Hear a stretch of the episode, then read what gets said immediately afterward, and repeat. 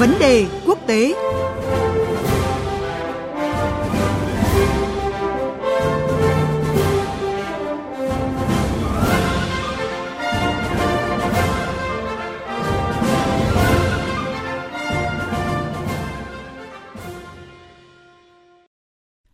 Thưa quý vị và các bạn, ngày hôm qua trong khuôn khổ chuyên mục Góc nhìn học giả quốc tế về Biển Đông, phóng viên thường trú Đài Tiếng nói Việt Nam tại Ấn Độ đã phỏng vấn Phó Đô đốc Pradip Chauhan, Tổng giám đốc Quỹ hàng hải quốc gia Ấn Độ, mở đầu loạt bài phỏng vấn các học giả nước ngoài về các hành động phi pháp của Trung Quốc trên Biển Đông. Trong chuyên mục Vấn đề quốc tế hôm nay, chúng tôi tiếp tục cung cấp thêm góc nhìn của một chuyên gia Australia về nội dung này.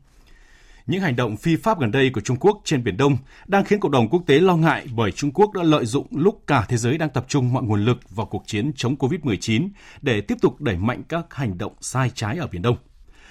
Trong cuộc trả lời phỏng vấn phóng viên Đài tiếng nói Việt Nam thường trú tại Australia, ông Michael Subrit, Giám đốc chương trình Quốc phòng Chiến lược và An ninh Quốc gia thuộc Viện Chính sách Chiến lược Australia, một trong những cơ quan nghiên cứu chính sách hàng đầu của Australia cho biết, các quốc gia cần lên tiếng phản đối hành động của Trung Quốc. Mời quý vị và các bạn theo dõi nội dung cuộc phỏng vấn. Xin mời phóng viên Việt Nga. What is your comment about the recently China activity in South China Sea? Ông bình luận như thế nào về các hoạt động gần đây của Trung Quốc ở Biển Đông, trong đó có việc đâm chìm tàu cá của Việt Nam, thành lập cái gọi là khu hành chính mới và đặt tên cho các thực thể mà họ kiểm soát bất hợp pháp ở Biển Đông.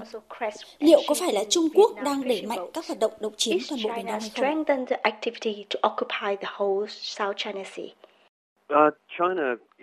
Trung Quốc rõ ràng đang theo đuổi cái gọi yêu sách là đường chín đoạn, vốn không có bất kỳ căn cứ nào theo luật pháp quốc tế như phán quyết của trọng tài năm 2016 đã làm rõ. Chúng ta đều biết rằng Trung Quốc đang hành động trái với luật pháp quốc tế khi theo đuổi các yếu sách này.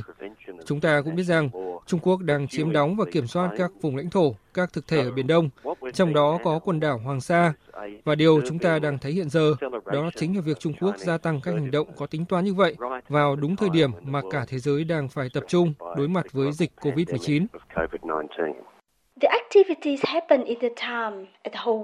Ông có thể phân tích sâu hơn về thời điểm mà Trung Quốc đã chọn để tiến hành các hoạt động này ạ? Các hoạt động này thể hiện điều gì trong cái chính sách về Biển Đông của Trung Quốc ạ?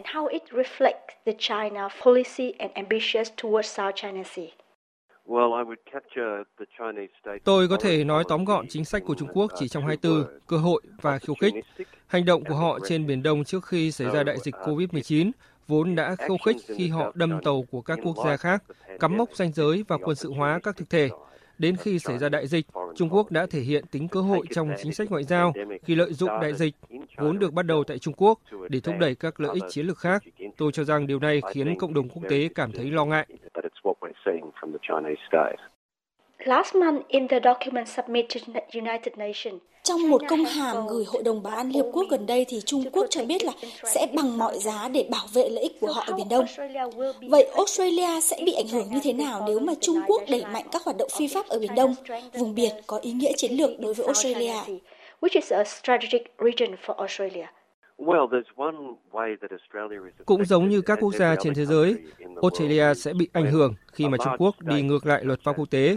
Bởi vì khi chúng ta đang phải đối mặt với đại dịch, thì có rất nhiều vấn đề đòi hỏi phải có sự hợp tác toàn cầu, và nếu không tuân thủ luật pháp quốc tế, thì quốc gia đó rất khó có thể cùng hợp tác với cộng đồng quốc tế vì hành động không tuân thủ luật pháp quốc tế của Trung Quốc ở Biển Đông sẽ gây cản trở đến hợp tác toàn cầu và tạo ra những ảnh hưởng tới kinh tế. Rất nhiều hàng hóa quốc tế được vận chuyển qua Biển Đông, nhiều hàng hóa của Australia cũng được vận chuyển qua vùng biển này. Vì vậy, các nước đều có lợi ích trực tiếp đối với việc tự do đi lại tại vùng biển này. Tuy vậy, Trung Quốc đe dọa việc tự do đi lại ở tại Biển Đông, đâm tàu của các nước khác và cố tình để cho tàu chìm là những hành động cho thấy tự do hàng hải theo luật pháp và thông lệ quốc tế không được đảm bảo tại khu vực này. Điểm thứ ba cho thấy tác động đến Australia, đó là việc Trung Quốc xây dựng căn cứ quân sự tại các thực thể mà họ đang chiến đóng tại Biển Đông và thể hiện tham vọng quân sự từ các thực thể này. Cách mà Trung Quốc sử dụng sức mạnh quân sự đã thể hiện rằng hành động của họ không dựa trên luật pháp quốc tế. Và đây rõ ràng là hành động nguy hiểm khiến không chỉ Australia mà cả các quốc gia khác trong khu vực lo ngại.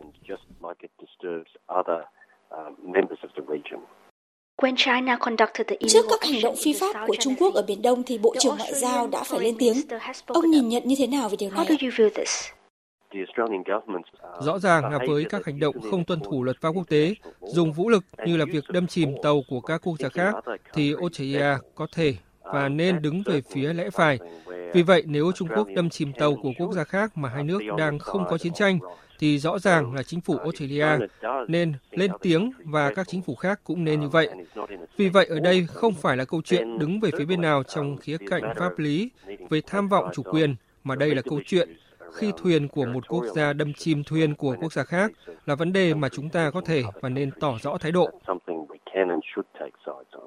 HMAS Pramata Gần đây, tàu khu trục Hamas Parramatta của Hải quân Australia cùng lực lượng hải quân của Mỹ đã tiến hành các cuộc tập trận chung ở Biển Đông. Và Bộ trưởng Ngoại giao Australia cũng bày tỏ sự lo ngại trước các hành động của Trung Quốc ở Biển Đông. Vậy động thái này phản ánh thực tế như thế nào về chính sách của Australia đối với Biển Đông, thưa ông?